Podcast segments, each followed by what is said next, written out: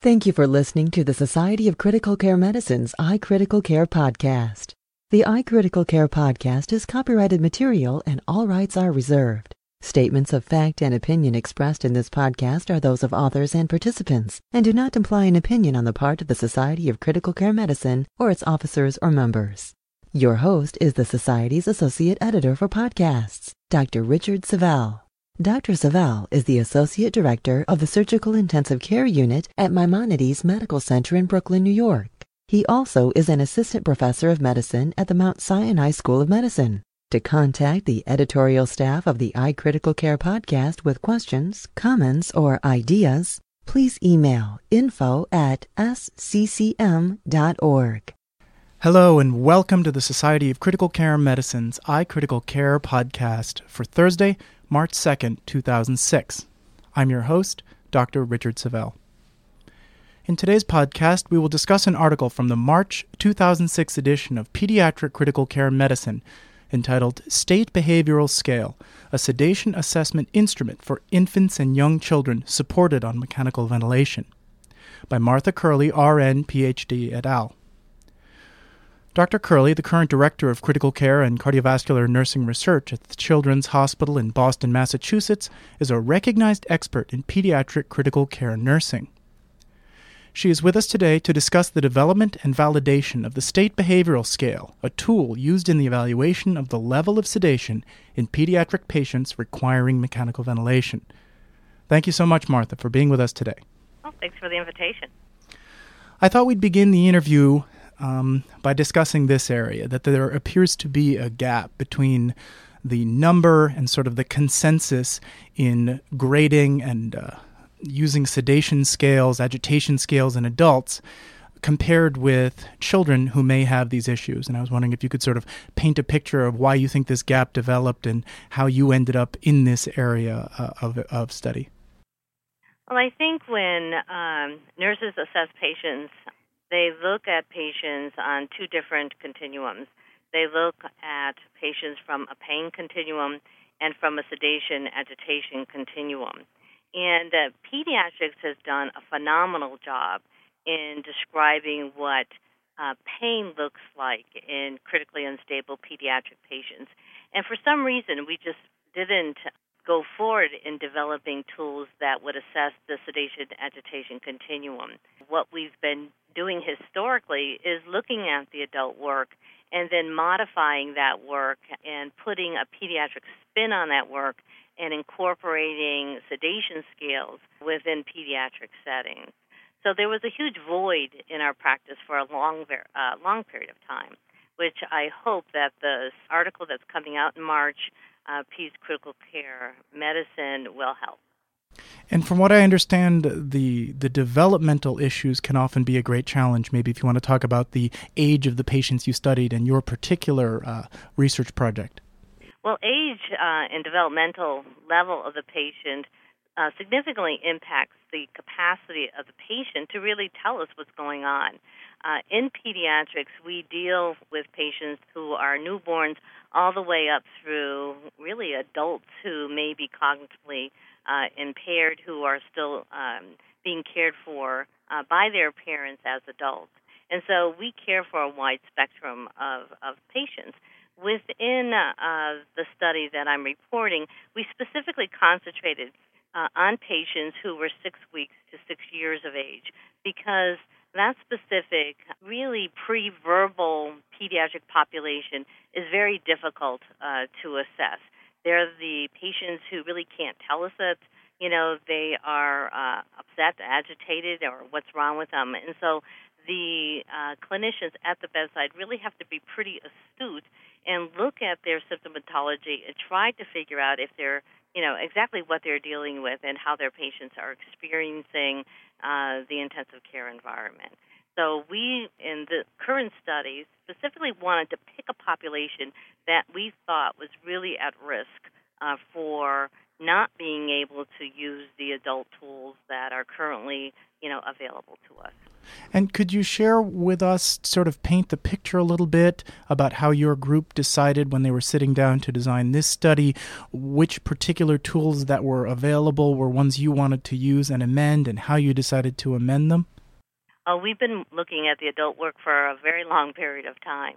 Uh, we went back, and I think the uh, first tool that we looked at was the sedation assessment scale and its derivative, the motor activity assessment scales. Those two scales were just really good fundamental scales. We liked the descriptors that were available within the motor activity scales. We thought they were more descriptive of our uh, pediatric patient population. But what we liked about the sedation assessment uh, tool was its bipolar numeric. Uh, the SAS ranges from a negative three all the way up to a plus three, and we really liked the way that that tool was laid out. And so, our initial work, um, at least what we modified initially, was the motor activity assessment scale using the bipolar numeric of the SAS. And we used that over a long period of time until we, you know, now have the uh, state behavioral scale. There was another uh, tool that looked very good, uh, the RASS, obviously, the Richmond Agitation Sedation Scale, that uses that bipolar numeric again, but we kind of stuck with the motor activity assessment scale one of the questions I was going to ask you was about the iterative process. Is um, I know when I was looking over your paper, you talked about the specifics of trying to get some degree of interrelator uh, uh, assessment that you would apply a stimulus and uh, right. uh, try and gauge that. But maybe if you could talk a little bit about how many times you had to make changes initially when you were trying to design your scale. We made lots of changes. Um, tool development is an iterative process, and it's a really it's not something to go into lightly. That's for sure, because it takes a long period of time to really settle on exactly you know what the tool will look like. But our first step was to really um, understand that what we wanted to be able to describe was the sedation agitation levels of children. We didn't want pain, which could look similar to agitation, but we specifically wanted to look at this continuum. Uh, we developed the item pool uh, that was based on our previous work. Uh, we had over 10 years ago looked at what nurses identified to be both pain and agitation in a young patient population.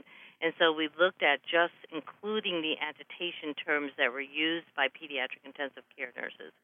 We also looked at what's available in the literature. We looked at the adult work, and then we pulled together a group of experts: uh, pediatric anesthesiologists, uh, pediatric critical care, uh, clinical nurse specialists, and expert level nurses to really help us develop the item pool. We then had to look at all of these items and put them into a conceptual framework so that we were at least having some organization to all of these adjectives and and thinking about exactly what we wanted to be able uh, to measure. And so, what we the conceptual framework that we ended up with was really the respiratory drive, response to ventilation, the coughing, how the patient responded to stimulation, how attentive they were to the care provider, um, tolerance around care, how how much work it took to console a patient, you know, after they were stimulated, and then what did they look like after they were stimulated. So we had to come up with that framework of measurement, and then we pilot tested the instrument to make sure that all the descriptors that were available within the tool, when other people read them who were not involved with the process, got it, that it resonated with them, and that it was very clear what each of the descriptors meant.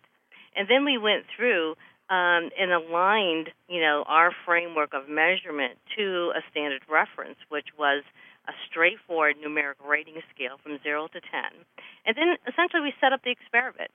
You know, we had to make sure that the nurses who were collecting the data uh, knew what uh, you know they were looking at. There was some agreement in the educational process before we started looking at patients. And as you said, it wasn't just looking at patients we, um, from the very beginning, believed that in order to really get a good sense of the state behavior of the patient, we had to do a stimulated uh, assessment, meaning that you know the nurse would stand at the bedside, look at the patient, and then almost use progressive stimuli that's commonly used when you're assessing a patient's level of consciousness, and look at their response to that.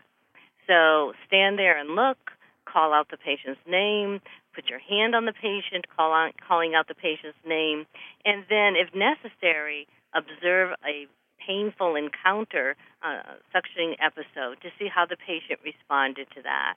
Um, many times within this age group, you'll be standing at the bedside and the patient will look very sedated, but as soon as you rattle the crib or touch the isolette, uh, patient's wide awake and goes from what appears to be a sedated state to a really agitated state.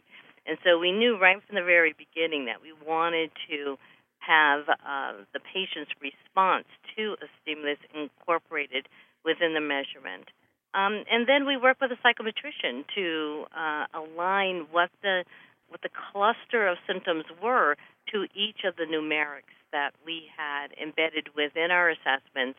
And through cluster analysis, we're able to identify five states of behavior ranging from a negative, uh, three all the way up to a negative one. And it's interesting, uh, I'm sorry, to a positive one, restless and difficult to calm. It's interesting that we didn't have very many patients who were agitated during the psychodel- uh, psychometric development of this instrument. And I think it's because nurses do a great job in trying to keep patients like what we tested comfortable. Same level of difficulty in trying to really describe what agitation looks like in our pediatric population uh, was described uh, in a similar way when the Richmond Agitation Sedation Scale uh, was developed with Sessler. Um, we just do a good job in preventing agitation, but we know it's there. So, knowing that, we added in a plus two agitated state to the SBS. So, it's a long iterative process developing a tool. Um, so the, the, the first step, because it's, this is not the same as sort of discussing a randomized trial where you've got a placebo and a drug, and you have to design the trial well, and you're trying to look for efficacy. Here, it sounds like the first step is just really building consensus, intuitive consensus as to which dimensions we want to look at. And I'm actually looking at your figure one, where you have dimensions and such as respiratory drive, response mm-hmm. to ventilation, coughing, and that, was that a difficult step? I mean, how long does it take to come up with those seven or so areas that you want to come up with? Was there a lot of controversy, or there is agreement on what an ideal an ideal tool looks like? You know, when you're trying to uh, develop a sedation tool, and we believe that it was really important to embed into our tool the rationale behind why most patients uh, receive sedation in pediatric critical care. So, coming up with a conceptual framework of measurement is critically important. But we knew that we wanted this tool to be a tool for patients who were supported on mechanical ventilation. And then just explain again, you, you said that you take those seven areas, each of which gets rated to some degree, and then you said you have an overall scale. And so th- from zero to 10. Do, mm-hmm. do then the nurses then taking that initial set of dimensions come up for a particular patient a number, or, or how does that work? Well, the, the way that it played out was two raters would independently stand at a patient's bedside, and they would have what's on figure one in front of them. And so they would do a progressive stimulus and then stand back and then score uh, the patient on each one of these uh, dimensions. And then in total, make a global assessment Oh, I see. Zero to plus 10, uh, extremely sedated to extremely agitated. And then through the cluster analysis procedure, we were able to then statistically look at what of all the seven dimensions hang together that are then equated to, you know, someone who is extremely sedated to someone all the way through who's extremely agitated. And in doing that, we came up with five dimensions when do you do sort of a rapid amount of change to your scale? Is it when you're coming up with the initial dimensions? It sounds like the statistics really come up with the second phase, or did I get that wrong? No, it comes up with the second phase. But the initial, it's really important to get the entire spectrum of what you're trying to assess in your tool initially, so that it then can be factored into the statistics later on. Uh, so no, it's it's critically important to come up with a conceptual framework that you think is important. All those constructs are important to the phenomena of sedation agitation. Then allow enough of a range of activity within each dimension so that it adequately describes someone who is extremely sedated uh, and on one side of the coin, all the way to extremely agitated on the other. And so, were there some results that came out of the statistics that were counterintuitive or unexpected when you were designing the final scale? Um, well, we when we were developing this, we assessed patients who were conveniently sampled out of our PICU. And it was really shocking to me as a uh, researcher to really look at these patients and recognize that we had a lot of patients who were really sedate. We really had to work hard to get patients who were somewhat awake, awake who were uh, intubated, mechanically ventilated, uh, ventilated, and then maybe a little bit more on the agitated side. And every time we assessed a patient, we would say, okay, the patient is like in a one to two on a scale of zero to ten sedated. Really had to work hard to get sedation, you know, to get the more awake state properly assessed. And we ended up when we were assessing patients to try to assess patients right before they were extubated because we thought that would be at least one point when they were intubated and ventilated that they were more apt to be more awake. And even with that, it was hard to find awake patients. So again, so I would imagine this. You would point out this is probably one of the driving forces to create a scale like mm-hmm. this, is so that you right. can measure something, right? Right, exactly. I think the work that the uh, that's happening in adult intensive care regarding goal-directed therapy, you need a goal. You need to be able to uh, reproducibly say, we want to sedate this patient to this level and have this level be able to be rapidly assessed in a busy pediatric intensive care unit and have agreement with that level with m- numerous various care providers who are around at the bedside. There's no way in pediatric critical care can we move towards goal directed therapy unless we have a valid, reliable, you know, sedation agitation assessment scale. And so to, to just sort of close the loop a little bit, so you come up with this the state behavioral scale table 3 uh-huh. what do you then do to go back and make sure that there's validity on that if you could uh, talk about that for a little bit well, you know, one study is one study, and when tools are developed, you know, you need to say, okay, this is what it looks like, based empirically on the data that that we received. As I said, we really had a hard time with the plus two agitated state because we just didn't have enough of a patient population to round that out. So future studies really should, the next step here is prospective validation.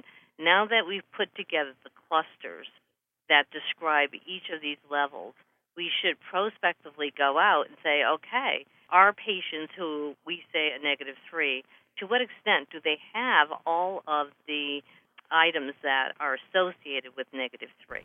So it's not a matter of just having people agree with each other, but does your scale uh, uh, do what it says it does, kind right. of thing? Right. And then, you know, as, uh, for example, is it associated with waxing and waning uh, sedation uh, administration? So if intuitively, obviously, uh, if you if the patient is awake and able to calm, he scores a zero on the SBS, and you give him a sedative, does that in fact um, decrease the patient's state behavior to a negative one or a negative two. So you want to know if the tool uh, is responsive to interventions. You know, is it congruent with what you're expecting to see? And in fact, do all of the uh, definitions associated with each level are all they are are they there uh, when you um, prospectively validate it as an end tool? Um, I, I, know that in adult critical care, there's a, been a big push since the Kress studies about this concept of daily awakening or daily assessment, and it sounds like that the one of the findings in your study was that oversedation is more of a problem. Has this concept of a daily assessment how do, how does that filter down, or does that not even apply to very young children? Well, we're trying to figure out whether or not it applies to young children. Currently, I'm doing, um, I've been funded by the NIH to do a pilot trial of a nurse implemented sedation algorithm that embeds the wake Kress's wake up test within the algorithm. And we're testing whether or not uh, that does all the great things that have been reported by Kress.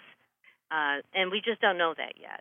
Based upon the R21, uh, recently I've Feb 1 deadline, put together an R01 to do a large multi site clinical trial working off the pilot data that were available within the R21. But in kids, it's different. You know, can they, uh, you know, can you, especially in a toddler, uh, do a wake up test and not have him completely decannulate himself in the middle of the intensive care unit when he still needs support? There was some excellent follow up data to the Kress paper on what was the incidence or describing the post traumatic stress uh, state levels of adults uh, who experience wake up tests.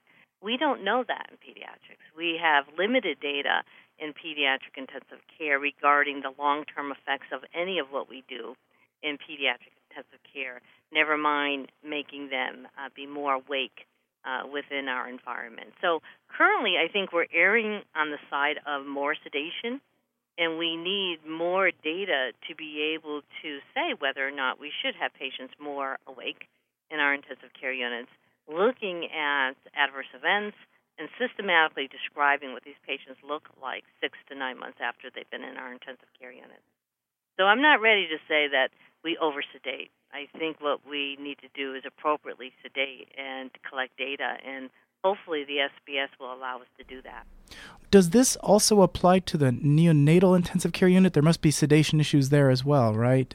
Well, the neonatal intensive care unit is a whole other uh, area. It um, depends on the neonatal intensive care unit. There are NICUs that have a lot of premature infants in it, and I would believe it would be very different uh, because we know we, we do know that uh, you assess pain differently in the premature infant. So I would assume that you would assess agitation differently. Um, but there are some NICUs that only take care of full term infants. And in that respect, then I think our study would apply to that population. Uh, one last question uh, that uh, we were supposed to discuss was your uh, thoughts on the controversy is about uh, sedation and analgesia and neuronal injury by apoptosis in infants and the role of scoring systems in that. Did you have any comments to make on that concept? Well, you know, uh, I, the question that is posed is whether or not, um, you know, we are concerned about bathing, you know, the brains in all the sedatives that we give them especially in pediatrics, considering that they're developing brains. Um, I think that uh, there there is concern uh, within the profession about long-term use of sedatives in uh, patients who have not completed their uh, neurological development. Uh, you know, the brain continues to grow and development uh, after the baby is um, is birthed, and we have no data to um, uh, that really helps us understand what the phenomena is in in inducing heavy sedation with the drugs that we're using in patients who have developing brains, and it is a concern. Um, and in trying to piece that apart and who's doing the work that we need to uh, to have to better understand that, I think there are a few really good um, uh, pediatric anesthesiologists who are looking at that, but we really don't have the data. But there is risk, I think, um, in this specific uh, patient population. We've been speaking today with Dr. Martha Curley from the Children's Hospital in Boston on an article that will be published in Pediatric Critical Care Medicine on some of her pioneering work on sedation scales in children. Thank you so much for being with us today. Thank you. This concludes our podcast for Thursday, March 2nd, 2006. Look for future podcasts featuring a wide variety of information important to critical care practitioners, including interviews with authors and discussions with prominent members of the critical care community. Pediatric Critical Care Medicine is an official journal of the Society of Critical Care Medicine, offering the latest information about pediatric critical care to healthcare professionals. Members of the pediatric section of the Society receive a free subscription as well as other benefits. For more information, visit www.sccm.org or www.pccmjournal.com. Thanks again for listening. Stay up to date on advancements in the critical care profession by attending the Society of Critical Care Medicine's new educational series, Critical Care Academy, giving you tools to increase your critical care skills and knowledge.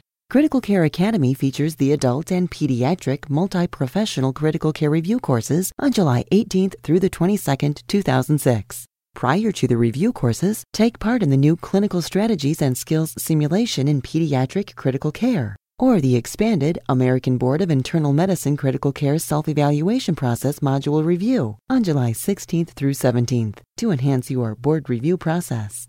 Tailor your learning experience to suit your specific needs at one convenient location, saving you time and money. Register today to guarantee your course selections by speaking with a SCCM customer service representative at 1 847 827 6888 or visit www.sccm.org.